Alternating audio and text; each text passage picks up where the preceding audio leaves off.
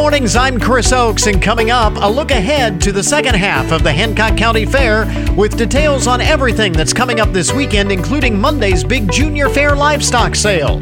Also, this morning, it's week three of the high school football season and opening weekend of conference play in the BBC. Our John Marshall gives us a preview.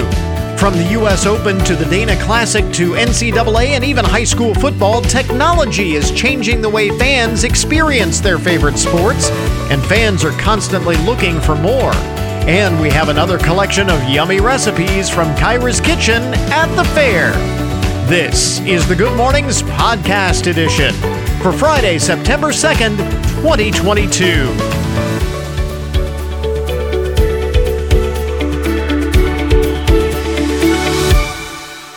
Today, if you need a reason to celebrate, it is National Blueberry Popsicle Day. Now, yesterday we mentioned at the start of the new month, it is Blueberry Popsicle Month. So they get a, a month and a special day. How is it that blueberry popsicles rank so incredibly high? I don't get it. I don't, what is the, what is the fascination of blueberry popsicles above everything else. But National Blueberry Popsicle Day, it is Pierce Your Ears Day. Uh, Spalding Baseball Day, it is Calendar Adjustment Day today. I have no idea what that means. Do our calendars need adjusting? Do not adjust your calendars. It is a Friday. Uh, heading into a holiday weekend, I don't think we need to adjust that at all. World Coconut Day today, and it is Victory Over Japan Day, VJ Day, in recognition of the official ratification of the Japanese surrender to the Allies aboard the USS Missouri on this day in 1945. So, reasons to celebrate observances and such for today. So, at the Hancock County Fair, and we were talking about it yesterday and the day before, all of the exhibits, all of the animals, all of the 4-H projects for the kids, the open class projects.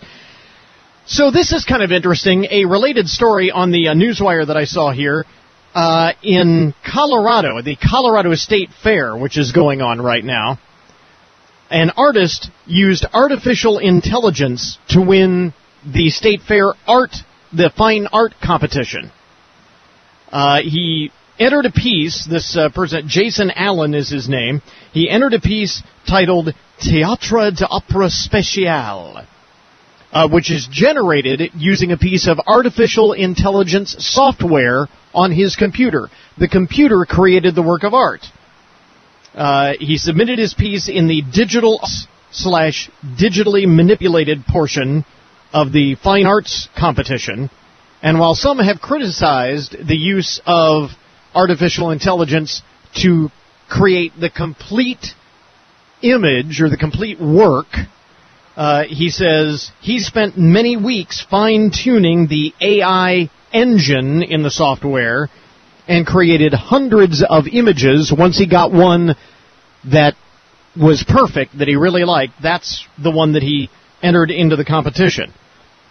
So again, some people are saying that the idea of a digital, digitally manipulated image is just for retouched photographs and works of art, retouched by the computer. But this was completely created by the computer, and some people are crying foul. But you know, this is the uh, this is the thing these days. Yes, you know, computers actually creating the entire work. So, I, so what is the difference between this and like computer animated films and and so on?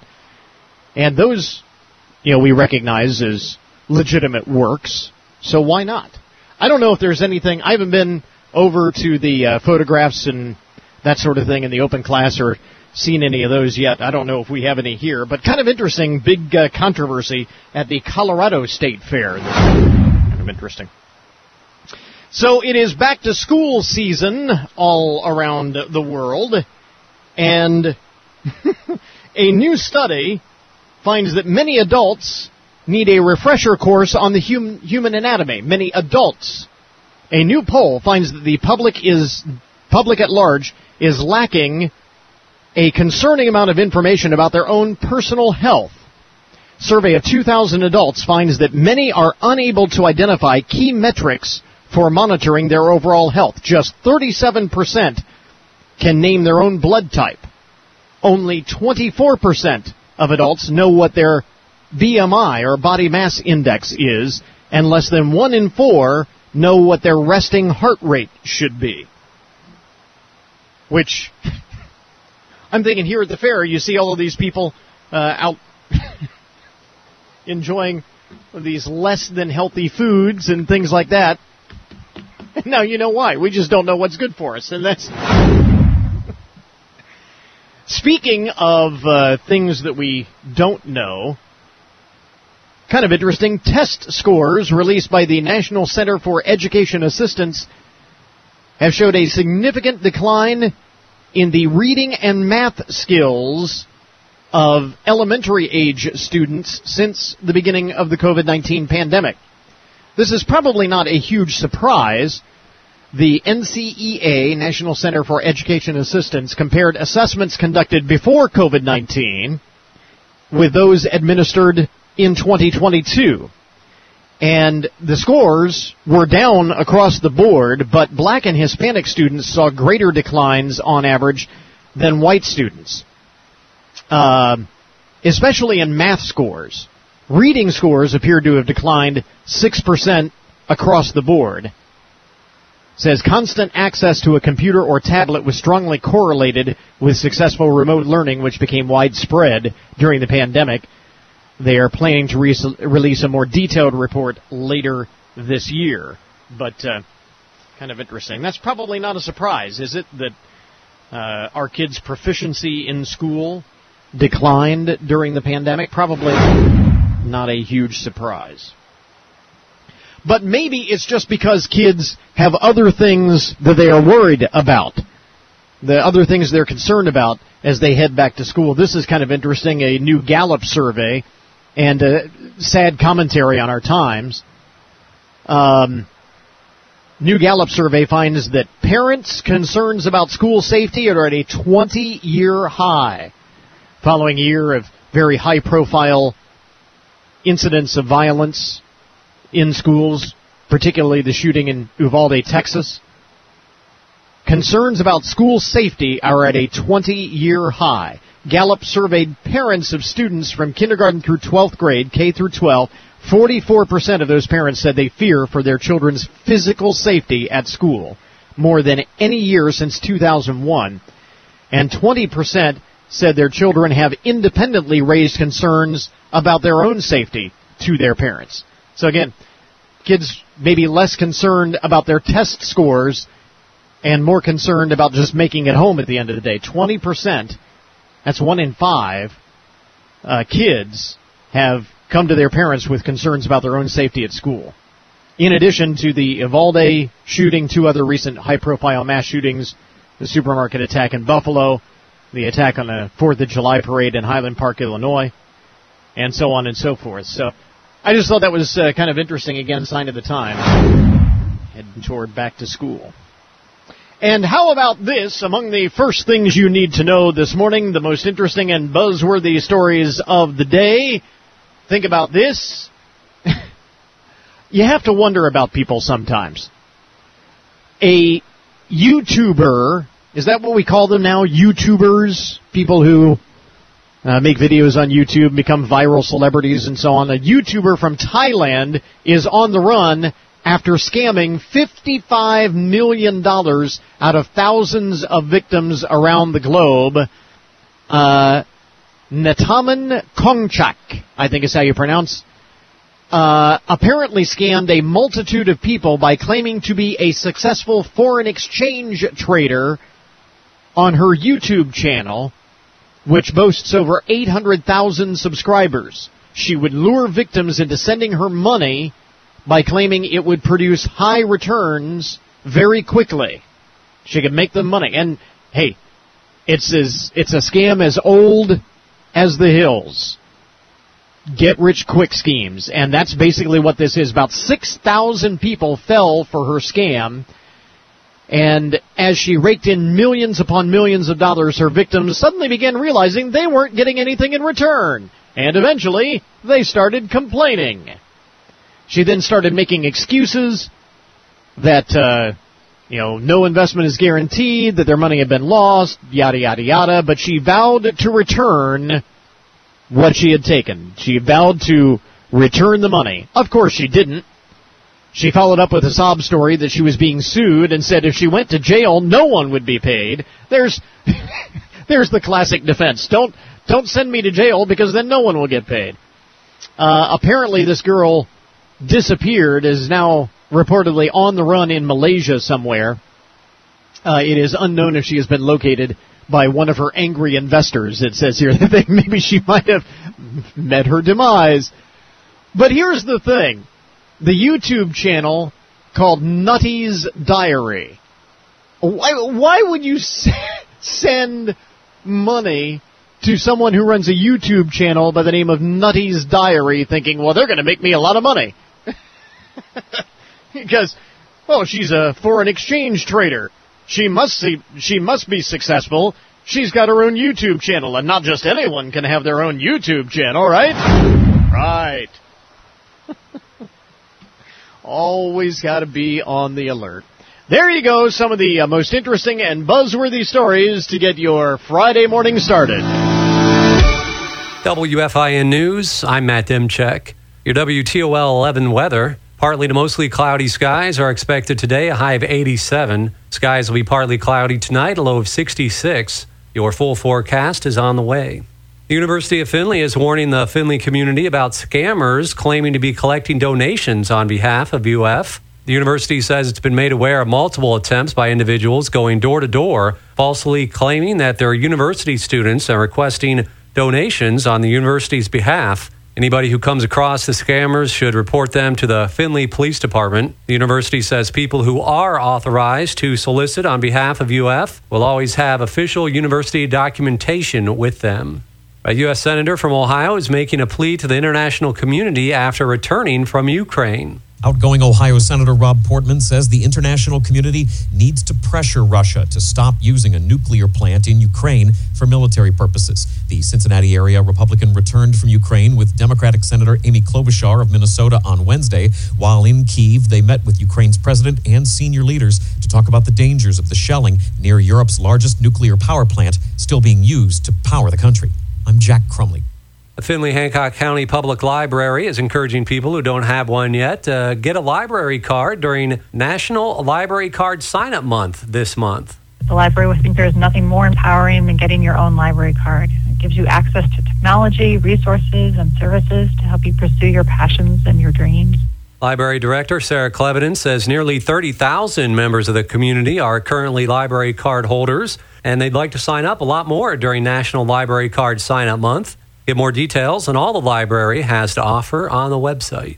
Officials are warning of ticket scams heading up to Ohio State's big football season opener against Notre Dame this weekend. The Better Business Bureau says because it's a primetime game, many are selling fake tickets. But the BBB says it is not just about the money. Some are looking to steal your identity. ONN's Yolanda Harris reporting that officials are also reminding people to always purchase from verified ticket websites. The Buckeyes and Irish game is at 7:30 Saturday night at the Horseshoe.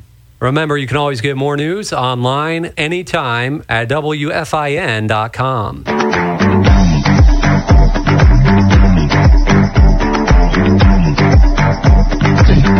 It's coming by just a girl walking her cow. It's just something you see every day. Live here.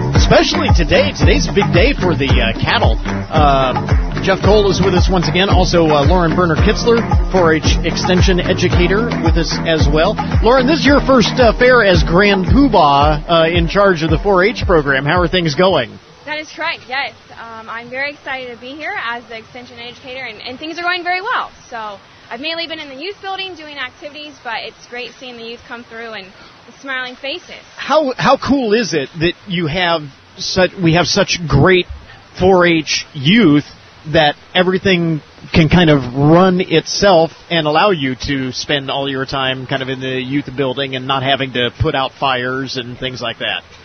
Definitely. Uh, we have so we have 37 amazing 4-H clubs here in our county. They all have a booth represented in the youth building, so I encourage all of our listeners to go out, check out those booths. You can take votes on people's choice of what was best decorated and looks Do You Feel looks best. Um, that's happening today until 11, and then we will close that and put up the People's Choice Award. But it's just it's great to see the advisors, the 4-H members come together, take turns taking shifts in the building, and and all coming together and working. Well, and all of these youth that are really uh, directly involved in pulling off all of the shows and everything that goes on with the junior fair. I mean, I saw the uh, fair queen. Well, here she comes again, and she's been back and forth is. like six or seven times already. You keeping her busy. so, I mean, these kids not only put in the work with their projects, with their animals, and and all of that, but they are directly involved in putting on the junior fair. That that's absolutely true. These junior fair board members put in hours day in and day out, and you know, I, I was once in their shoes, and, and I was chit chatting with some people earlier this week that being on this side of it as the educator, there's a lot of behind the scenes stuff that a lot of people don't realize. Yeah. But without all those behind the scenes, we wouldn't be where we are today. So, you know, from ribbons to counting to trophies, labeling everything, it's it's a lot, but it all pays off in the end. Yeah. Uh, it has been a great first couple of days here at the fair, right, Jeff? You yeah. were saying the attendance has been, the attendance yesterday was good for a Saturday. attendance yesterday, by by statistical purposes anyway, would be good Saturday. That's right. So uh, both uh, Wednesday and Thursday, we've looked back 15 years, and so um, Wednesday was second only to last year's Wednesday, as we look back 15 years, and yesterday uh, would have been also second only to last year's Thursday. But I do want to say that's based on ticket sales. But we had over 3,000 people walking Yeah. in, the, in the gates yesterday on our on our special offers. So, so they came in with uh, no charge admission. So Yeah. it was So, a big crowd yesterday. A big crowd yesterday. The weather has been absolutely perfect, and You're that will welcome for that. Continue. Absolutely. over the uh, the next couple of days. Got big stuff going on uh, all weekend long. Mention again some of the uh, stuff that's happening uh, over the weekend. Sure, I, and I think it's fine that we're repetitive because I know you had mentioned some of these Yeah. things earlier. So tonight is uh, barrel, uh, the Battle of the Barrels, and uh, KOI drag racing, and then Luke Roush is in the uh, main Right. part. So uh, we, we're calling it dinner and a show. So grab your favorite fair food and go over and take in the music there. Uh, tomorrow, uh, the change of our schedule, the major change of our entertainment sh- schedule uh, arrives tomorrow in the sense that the demo derby is tomorrow evening. The South Track, uh, everybody's favorite, the horse pulls, are, uh, are tomorrow night, Saturday night. And uh, uh, we have Hunter Hoop in the mini park then.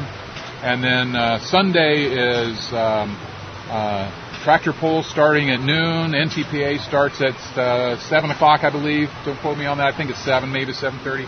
And then um, uh, we also have the gospel concert Sunday evening. Right. And uh, Kaleidofolk are in the mini park that night. So And of course, then Monday leads up to the big livestock sale, Livestock and that is, and we've talked about it uh, in the past. Every year we talk. This is payday for all of these kids who work so hard year round uh, on their projects.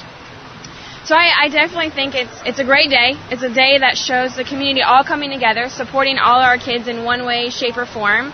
Um, great great business to see all of our communities coming together. So it's I know, and I was in those shoes. It's it's a big day you look forward to. Yeah. Uh, you know, sad that it's coming to the end, but um, it's it's a good day to support the communities. So. and that's really what it's all about the support for the for the youth and it is so cool to see so many people come together to show such great support for the kids Absolutely, and, and you know, I do want to thank all of our buyers uh, who give up their Labor Day to spend uh, six or eight hours with us in the sale ring, uh, supporting these kids. And along with all of our buyers, again, appreciate you so much. Um, we also have a lot of folks who just come in and want to donate. Here's ten dollars. Here's fifty dollars. Put it on this, uh, you know, individual's project. And so um, there's a, there's a lot that goes into that, and uh, and that's a great great part of what we do here. Um, I mean, it's almost it's just under a half a million dollars that goes Wow. through that livestock sale that gets uh, divided up and out to each one of these kids. So it's it's a really big deal. it's a big chunk of change and lauren another aspect of that again that sometimes people don't think about is that this really teaches the kids about the marketing of uh, their animals and, and so on. They have to go and solicit buyers and and establish those relationships with buyers and so on. So it, it's about much more than just bringing the animals in the ring and you know they're auctioned off and that's the end of it. Yep, definitely. Um, you know, we, we encourage all of our youth to write thank you cards. You can walk through most of the livestock barns and see posters up from thanking those previous buyers from the year before and, just Right. seeing the list of businesses, individuals um, listed on those posters. So um, definitely a good way to all come together. What happens starting Tuesday with all, all of these 4-H kids?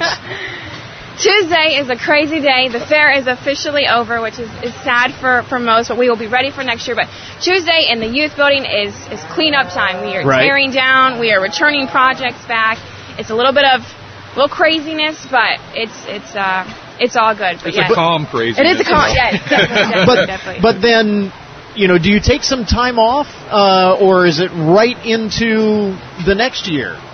So on the 4-H side, we have a little bit of a break, but then we go right into our big celebration of um, 4-H. That is also payday. That is where the livestock members receive their their paycheck that they've worked for. Right. Um, we have a big volunteer recognition banquet that we, we team up with the senior fair board every year. Do a nice catered meal just just to give back and everybody just time to debrief and just come together and um, enjoy a good a good meal. So So, and it won't be long. You turn that around and start thinking about next year's. Absolutely, projects. yep. Moving Yeah. moving right back into the next year, starting with camp and judging, and um, It all just starts. it, it right does, again. it does. It's the circle So- of life. That's right, as it were. yes. So, uh, a lot of things going on over the next several days. Um make sure that you take time to go through the youth building, see all of the kids with their animals, and, and, and so on, and highlight the uh, junior fair because, uh, you know, that's really what it's all about. It's a big part of what it's all Yeah. about. Absolutely, Yeah. absolutely. All the all the other work that we do that goes on with the fair is really dedicated to make sure that we can continue to offer this to the junior Yeah. fair. So yeah, looking absolutely. ahead to the next generation. Again, uh, Jeff Cole and uh, Lauren Bernard Kitzler with us uh, this morning, looking ahead to uh, the weekend of the fair, the big livestock sale on Monday. Guys, thanks very much for dropping by. We appreciate it. Thanks, Chris. Yes, thanks, Chris. I'm John Marshall with this high school football preview. It's week three and conference play arrives for most of the Blanchard Valley Conference, the exception being Pandora Gilboa, which hosts a non conference meeting with Leipsic. The 11 from Vanlue travel to McComb, Corey Rawson visits Riverdale, and Van Buren makes the short trip across Cass Township to meet Arcadia. Ethan Purser, coach at Arcadia, on the matchup with the Knights as the team battles for its first win of the season. They're going to run the ball. They got some experience interior. Their quarterback, he likes to run the ball as well. I think our kids are ready. We're getting them in the position where they need to be to make plays. The BBC Game of the Week sees Liberty Benton take its 2 0 record to Arlington to meet the Red Devils at Doncaster Field as the Red and Black also fight to stay unbeaten. You can hear that game tonight on WKXA. Don Masters and I will bring you the broadcasts starting with pregame at 6:35 on 100.5 and WKXA.com. The Findlay Trojans will look for their first win of the season when they head north to Bowling Green. This is a non conference meeting this year, but the third straight non conference matchup with teams they'll face in league play beginning next year with the move to the Northern Lakes League. Findlay coach Stephen Adams on the Bobcats. They give you a little bit of wing T. They also give you a spread look too. Defensively, they kind of play a multiple front defense, so they've been able to be in a three down front or be in a four down front. They're strong, they're stout. Guys with long arms can kind of be a problem for you, and they have length everywhere. Football coverage begins at 6:10 with tonight in high school football, followed by the Trojan pregame at 6:30.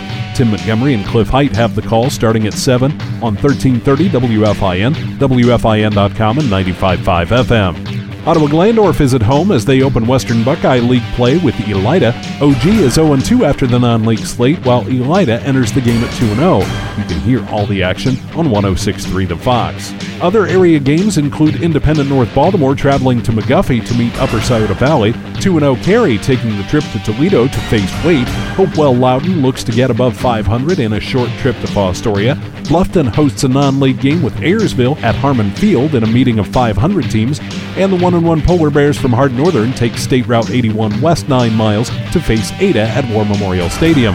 Elmwood wraps up their non-league slate with a trip to Lafayette to face Allen East. Again, BBC action tonight on WKXA with Liberty Benton at Arlington, Findlay at Bowling Green on WFIN, and the OG Titans battle League Elida on 1063 The Fox. I'm John Marshall, WFIN Sports.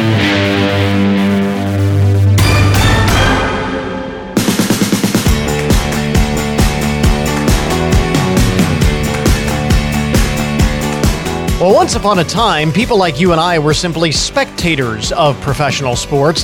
Not so anymore. Technology like artificial intelligence and cloud computing now enable fans around the world to have new immersive experiences with their favorite sport and connect with players in ways that have never before been possible. How are these cutting edge technologies?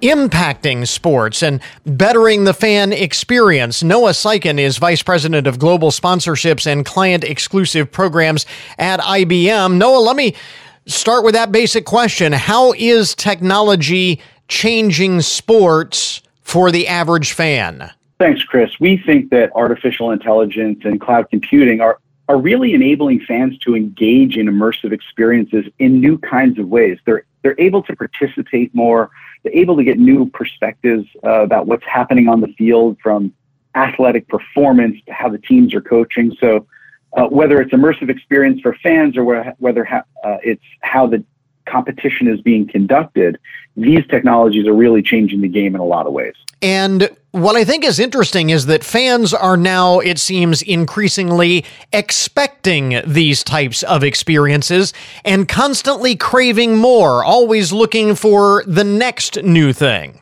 Well, exactly. I think the, the bar is being raised almost every week, every month now, as new kinds of technologies are rolled into uh, into sports. You can see a football game from 12 different angles now. You can have multiple uh, commentators, uh, you know, calling that game depending on what channel you're going to watch.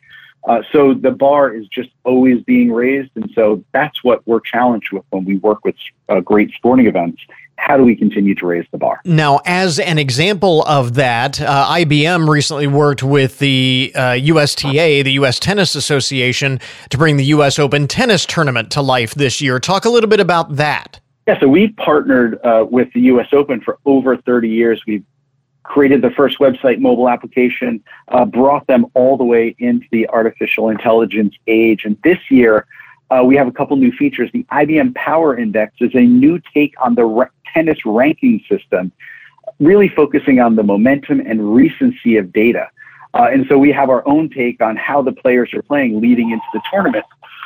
Um, that also results in new forms of data in the in the context of predictions for each singles match for the U.S. Open. We're making predictions about who's going to win each of those matches, taking into account over 100, 100 million sources of information.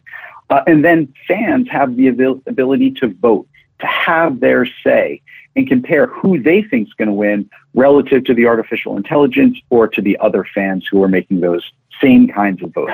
Now, this is one example. Uh, there are a number of other sports partnerships that IBM has as well. Talk about other ways that uh, fans can see these uh, kinds of technologies uh, put into action. Sure. So uh, the U.S. Open's kicking off right now, but so is the NFL football season. Uh, and IBM's partnered with ESPN Fantasy Football to bring artificial intelligence into their app. Uh, we know that everybody focuses on who they're going to draft at the beginning of the season, but the reality is is that the winner at the end of the season is who manages their team the best throughout the season. When those injuries happens, when players underperform, you've got to trade. You've got to get a new player. And so we have the Watson Trade Analyzer uh, on your shoulder, analyzing your trade proposals to your competitors. Is the trade fair? Is it? Are you going to get a short end of the stick? or do you think it's going to result uh, in um, you know positive outcomes over the long term? So, in addition to the historical features we provided, things like who's going to boom every week, who's going to bust every week, this new trade analyzer is going to be there to help you improve your performance all through the season. It's interesting you uh, talk about uh, fantasy football because as I was as you were talking about this, I'm thinking in the back of my mind, uh, this uh, is obviously perfect for uh, like fantasy football, f- fantasy sports in general. Uh, obviously, sports wagering is now becoming increasingly popular. I mean, these are uh, perfect examples of the applications of this technology. Yeah, well, really think about it. Where where does the data exist? You know, data is being kicked off absolutely everywhere in the world, but in the world of sports in particular. And that data is being kicked off on the field by the traditional, you know, metrics of the aces in a tennis court, how fast, you know, how many first downs did the, you know, quarterback make. Right. But what AI is really, really good at is reading information, reading a hundred million sources of information, who's writing what, and bringing that into the mix as well. And so you really have to think about all the data you have access to, whether it's uh, you know, numbers or whether it's words, all of those kinds of uh, inputs are important to sports, but also business. Well, that's what I was going to say too. I mean, uh, we talk about this in the context of sports, and it's pretty easy to see uh, what the uh, sports leagues and such get out of this. Uh, what is IBM's take, and how do you then parlay this or apply this technology into you know other ways as well? Sure. Well, you know, the U.S. Open and, you know, ESPN, they're both businesses. Yeah, people think about them sure. as sporting events, and obviously they are. Right. Uh, but they're businesses. Over 800,000 people come out to the U.S. Open. So they may be fans, but they're actual customers and clients. And so what we really think about is how do we generate value for these businesses? And we want other businesses, banks, banks, uh, communications companies, et cetera, to imagine how these same capabilities can improve their ability to please their customers. So um, they're all businesses. They just have slightly different names and they name their customers slightly different things. Noah Syken is Vice President of Global Sponsorships and Client Exclusive Programs at IBM, talking about the intersection of technology and sports in the 21st century. And where do we get more information? Yeah, so folks can go to ibm.com slash sports to learn more about what we're talking about here today, as well as um, all the sports that we're participating in and all the businesses that we help in these ways as well. Noah, thanks very much for taking the time. We appreciate it. Yeah, thanks for having me. I appreciate it as well. We interrupt this program to bring you a broken news alert. Today's update on the odd and unusual side of the news brought to you as a public service, more or less, of Hancock County Veterans Services. So a, a, man is behind bars in Seattle, I believe, is where uh, this happened. Uh, Sno- uh, Snohomish County, Washington. So uh, that part of uh, Washington State. Man is behind bars because he tried fishing with a string tied to a rodent glue trap. And you think, why? Why would that send someone to jail? Well, may have been what he was fishing for: money. 27-year-old Sean Stewart uh, apparently went on a month long fishing expedition, thought it would be a good idea to fish for cash at the bank night deposit boxes. Local bank. He started his spree in January when he would prowl around night deposit boxes across the county, then lower the glue trap into them connected to a string and try and fish out the deposits. Uh, Stanwood Police Chief Jason Toner said of Mr. Stewart's fishing technique, quote, this particular method is pretty unique. We haven't seen that one before. He basically started months and months ago and started doing this little fishing for cash at a bunch, a bunch of night drops at local banks. Mr. Stewart was caught after a Wells Fargo employee found one of his handmade fishing contraptions that he left behind. so police knew to be on the lookout. And when he came into Stanwood and he tried to do it there, uh, he was captured on video, and you can figure out the rest. The police chief said he was only successful a few times out of the many times he tried at area banks. He was arrested and booked in the Snohomish County Jail, facing 13 counts of second-degree burglary. So, file that under the category of sounded like a good idea at the time. Speaking of, see now if you really want to rob a bank, this is the way you do it. This is the way you do it. Go big or go home. Three Texas men have pleaded guilty to a bank robbery conspiracy in Florida where the trio attached chains to ATM machines to yank them out of the wall and get to the cash. Roderick Tyree Irvin, Christopher Merchant, and Hakeem Thomas, all of Houston, Texas, have pleaded guilty to conspiracy and bank robbery. Around 3 a.m., the suspects attached chains to the ATM machine at the SunTrust Bank building uh, in uh, Florida. I'm not sure exactly where in Florida this was. Why they went to Florida for this, I don't know. Don't they have ATMs in Houston? I have no idea. You would think they do. But anyway, uh, they uh, attached chains to the machine at the bank and then attached those chains to a stolen pickup truck and they used the truck to attempt to pull the protective outer covering off the ATM machine and expose the cash held inside. What they apparently didn't count on was the fact that the ATM machine has a video camera. Responding deputies found a stolen pickup truck with the chains still attached to it abandoned near the damaged ATM. They followed the trail of debris and eventually located all three suspects hiding nearby in their getaway car. Why were they just ha- hiding in the getaway car? Well, because they attempted to flee but became disabled when they hit a large rock. Bank robbery geniuses here. The three occupants bailed out of the car and tried to flee on foot but were arrested following a brief pursuit.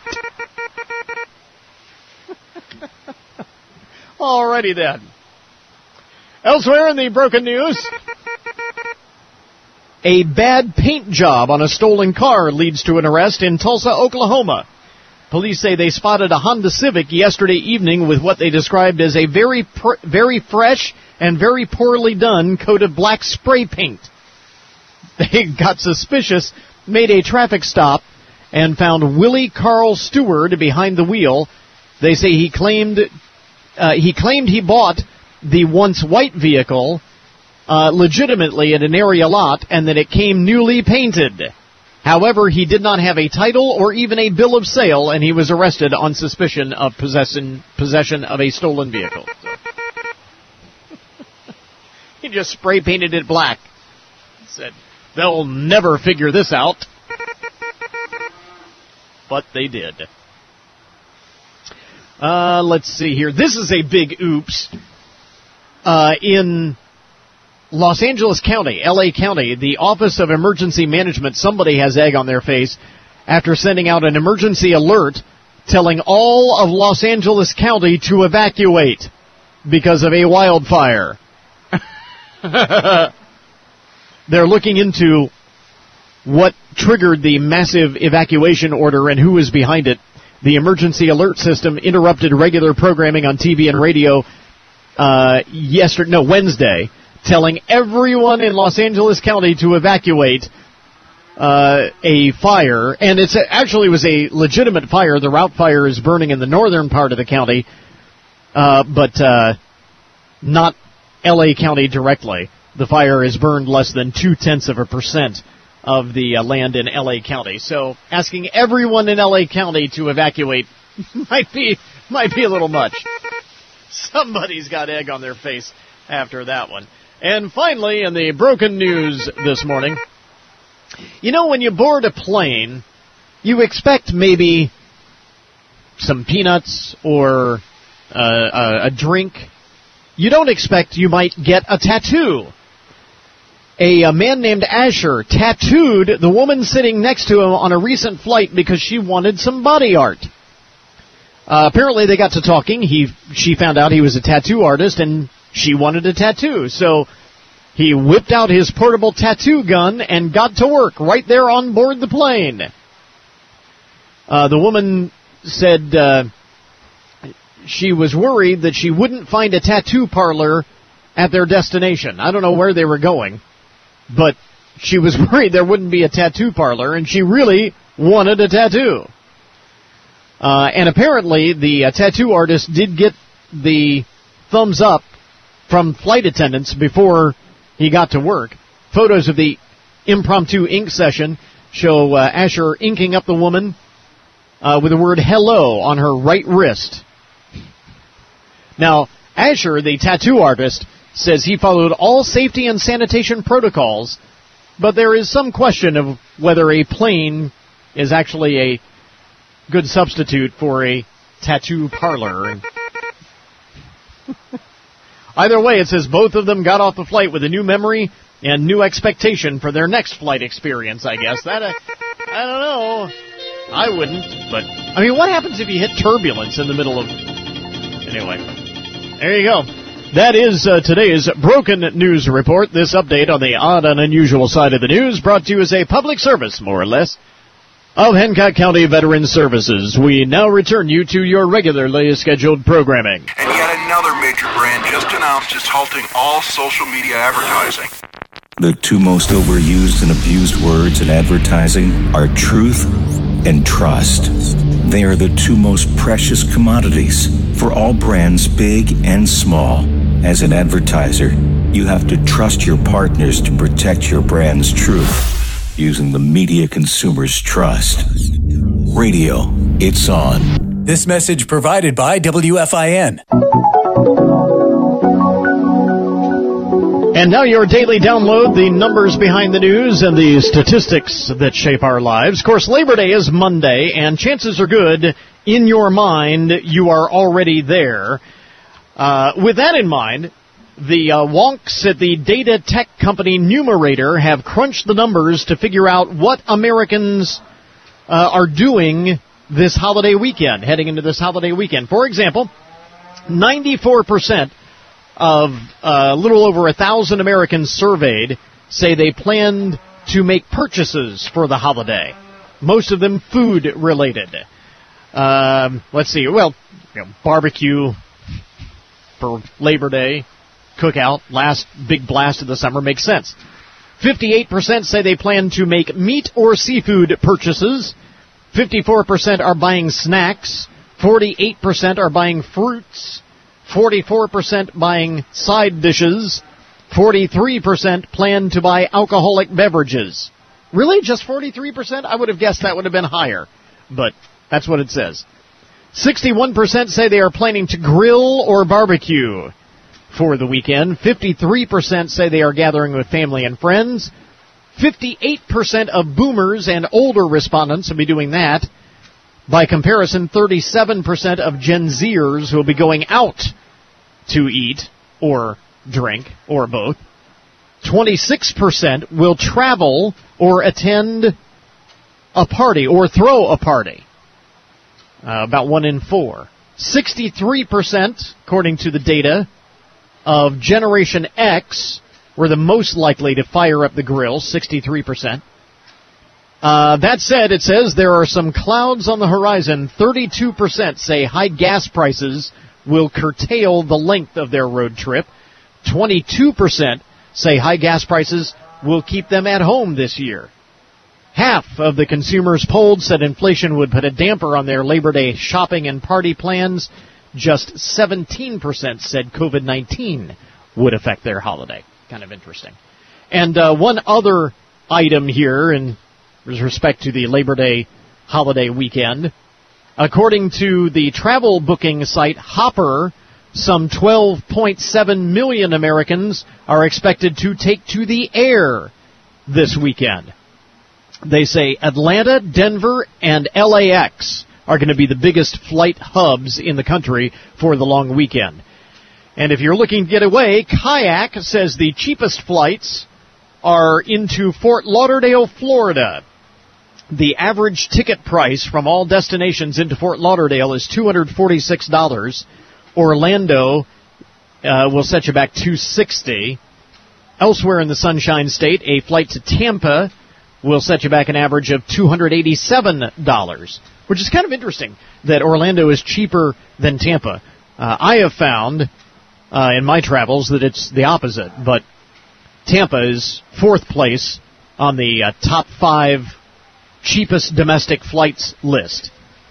Uh, Nashville was ranked third with an average ticket price of 282. Las Vegas rounded out the top five with an average ticket price of $290. But if you're going to Las Vegas, the ticket price is the least part of the cost that you have to consider. You know what I mean?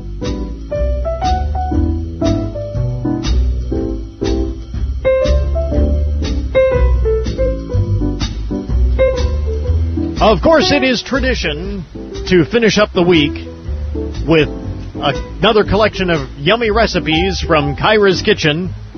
And true to form, my wife Kyra has joined us at the fair Yes, I this have. morning.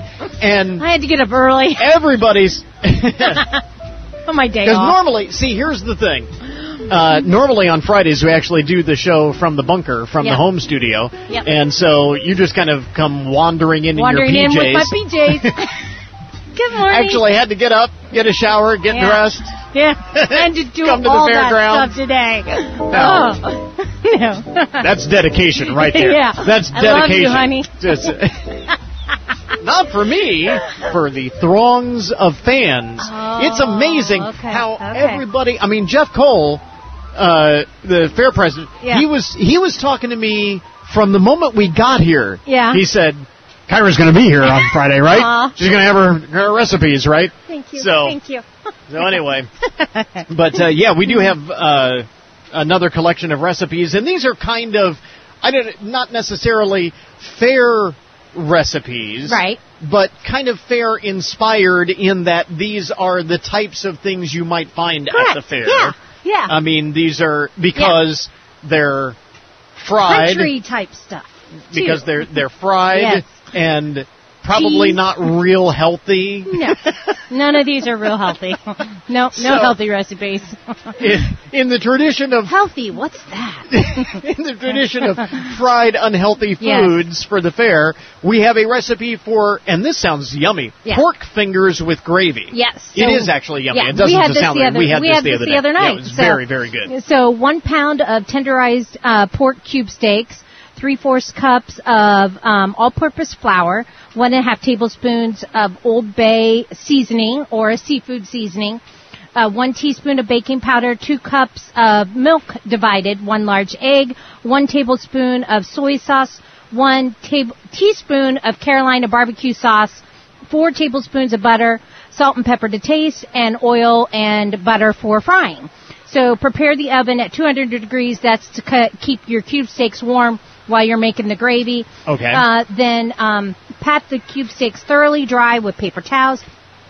Cut into strips, approximately one to one and a half inches wide, uh, three to four inches long. Um, then in a large bowl, mix your flour, your seasoning, your baking powder together. Then in another bowl, whisk together your milk, your egg, your barbecue sauce, and your soy sauce. Then place a large skillet over medium heat. Um, add enough oil to fill the skillet about a quarter inch deep, um, and then um, then start um, uh, place a large. Uh, I'm lost my place, and now it's blowing. So then, while the oil is heating, uh, start dipping your steak. So you're going to dip your steak in your flour, then in your egg, then back in your flour, then into the pan. Okay. So you got you've got three steps. Um, So then coat the- yeah, the coat them. pork yep. fingers. And then a couple minutes on each side. Mhm. Uh, you'll want to keep an eye on them, um, and then just keep doing that until you're all done. Then once you're all done, place those in your preheated um, oven. So then to keep them warm. Yes. Okay. So then, what you'll need to do to make your gravy is uh, melt your butter, um, and then once that's melted, add four tablespoons of your seasoning that you used to coat your Okay. cube steak. So it Okay. still has that that kind of that same taste to it. Okay. Um, then whisk until bubbly. Then whisk in your milk. Continue to whisk until it thickens. Uh, taste and then season with salt and pepper if you need to. If you like it the way it is, then you're good to go. Uh, remove the gravy from the heat. Uh, put in a bowl. Um, and then if the gravy starts getting too thick, you can add more milk if you need to. I didn't need to. I was good. So Yeah. I guess it just depends. If you want it a little bit thinner, um, then then add a little bit more milk. I like a good thick yeah, I do uh, gravy. So, So, then serve with your fingers uh, warm, and uh, your gravy is your dipping sauce. Or if you want to put it on top, I was you going to can do say, that too. uh, Yeah. you know, we dipped in Yeah. the gravy, but you Yeah, could just do slather it, Yeah, all over could those sla- yeah, and and I be did delicious. mashed potatoes with ours. Yeah, so yeah. I So- just yeah. Your side here, though, Yep. is for beer cheese mac and Yes. cheese. Yes, so I made this the other night too. Uh, I think I did this a couple weeks ago. Uh, so one pound of elbow macaroni, three tablespoons of butter, three tablespoons of all-purpose flour, a cup of beer, a cup of milk, one tablespoon of Dijon mustard, one eight-ounce cheddar cheese block, uh, eight ounce Monterey Jack cheese block, uh, some papri- half a teaspoon of paprika, and salt and pepper to taste. So the beer, does it really matter? You know what what beer? No, in the sense, really. I'm just I'm I'm wondering. I don't know if I would use one of the flavored beers that they Well, that's what I was wondering. I mean, And- you might it might give it a little bit of a different flavor. Maybe, yeah. I just use the regular. Um, I just think I think I use like Michelob Light or something, or maybe Busch. I don't know. That was it. Just whatever was in handy. the fridge because Okay. the boys are the ones that drink the beer. So if it was in our Is in our fridge. That's Yeah. what we use. Yeah, but I'm a wine I, drinker. I'm just wondering if you use like a Summer Shandy or you know one of those yeah, that might work. one of those Yeah. uh, yeah. uh, autumn type blends, Oh, I whether that would give would it a little bit of a different taste Yeah. to it. Yep. I, I, mean, you've know. got the other seasonings in there as well, but you might Yeah. end up with a little bit yeah. of a yeah. different taste. So, So, so bring a large pot of water to boil, season with salt. Uh, cook pasta according to the box instructions. Drain completely once the pasta is cooked. Uh, while the pasta is cooking, you can make your beer cheese sauce. So measure your ingredients, uh, grate the cheese, melt the butter over medium heat, whisk in your flour until smooth. Um, start pouring in the beer while slowly whisking because it's going to thicken up. So let the mixture come to a simmer. Whisk in your milk, your mustard, your salt, your pepper, your paprika. Uh, get all that kind of, uh, make sure it's a little thicker. Then add your cheese and then your cheese is really going to thicken it up. Uh, stir constantly then, and then add your pasta. Let it cook on medium low for just a couple minute more minutes to kind of get it all ooey gooey together, and then take off the heat and serve. there you go. Simple as that. And for dessert, we have a uh, peach cobbler cookie cups. Yes. Recipe. Yes. Peach I like- I love cookie making cookie cups. Say that five times fast. Peach cobbler cookie cups. So one 16 ounce package of refrigerated sugar dough, uh, cookie dough, uh, a half a cup of granulated sugar, and one can of peach pie filling. And then for your streusel, it's three tablespoons of flour, three tablespoons of brown sugar, two tablespoons of butter cold, and a half a teaspoon of cinnamon. So preheat your oven to 350 degrees. Divide your cookie dough into 24 pieces. Then you're going to roll those, each of those pieces, and then roll them in the sugar. Um, and then um, fill each of the uh, your mini muffin pans. Grease those with your your Right. pan or however you want to do it with your uh, spray or with if you're if it's easier if you like your Crisco you can do that too. Um, then put each of the little balls of cookie dough into each one of the uh, mini mini pans, and then bake it at 350 for about 15 minutes. Um, just do it like that, and then while the cookies are cooking, while the cookies are baking, then you can cut up your your peaches because your peaches are a little bit bigger in your can, so you're going to want to cut those up a little bit um, into smaller pieces. Combine your streusel in a small bowl using a fork, or if you have a, a blender, you can do that too. Set that aside. Uh, then remove your cookie cups from the oven. Press in the center uh, with a wooden handle or the bottom of a shot glass. Fill each with pie filling. Top with your streusel. Return to the oven for about another additional five five minutes until the edges are golden. Remove from the oven, and then you're good to go. Man, simple as that. Yes. Good stuff. Uh, the pork fingers with gravy, the beer cheese, mac and cheese, and the peach cobbler cookie cups. Yep. All of those recipes are posted on the Kyra's Kitchen Facebook page at Kyra's Kitchen WFIN on Facebook and uh, also linked up at goodmornings.net. So you can find all of those there. And there you go. Recipes Yes. from Kyra's Kitchen from the fair. My Yes. wife Kyra, thanks very much. You're welcome. And that will finish up our podcast for today. Thanks to all of our guests for joining us on the program this morning. And remember, you can get more information about all of the topics that we talk about each day on the show at our webpage, that of course, goodmornings.net. Lots to do on Tuesday after we take an extended break for the Labor Day weekend, remembering Bill Roos and his legacy in the community and at Blanchard Valley Health System. Plus, the kids are heading back to school, and that means a half million big yellow buses back on America's roads. With so much attention about alternative fuel vehicles to protect the environment, what about the country's largest public transportation network? So until Tuesday morning, that is good mornings for this morning. Now that you've had a good morning, go on out and make it a good day. Great weekend. We'll catch you back here next week.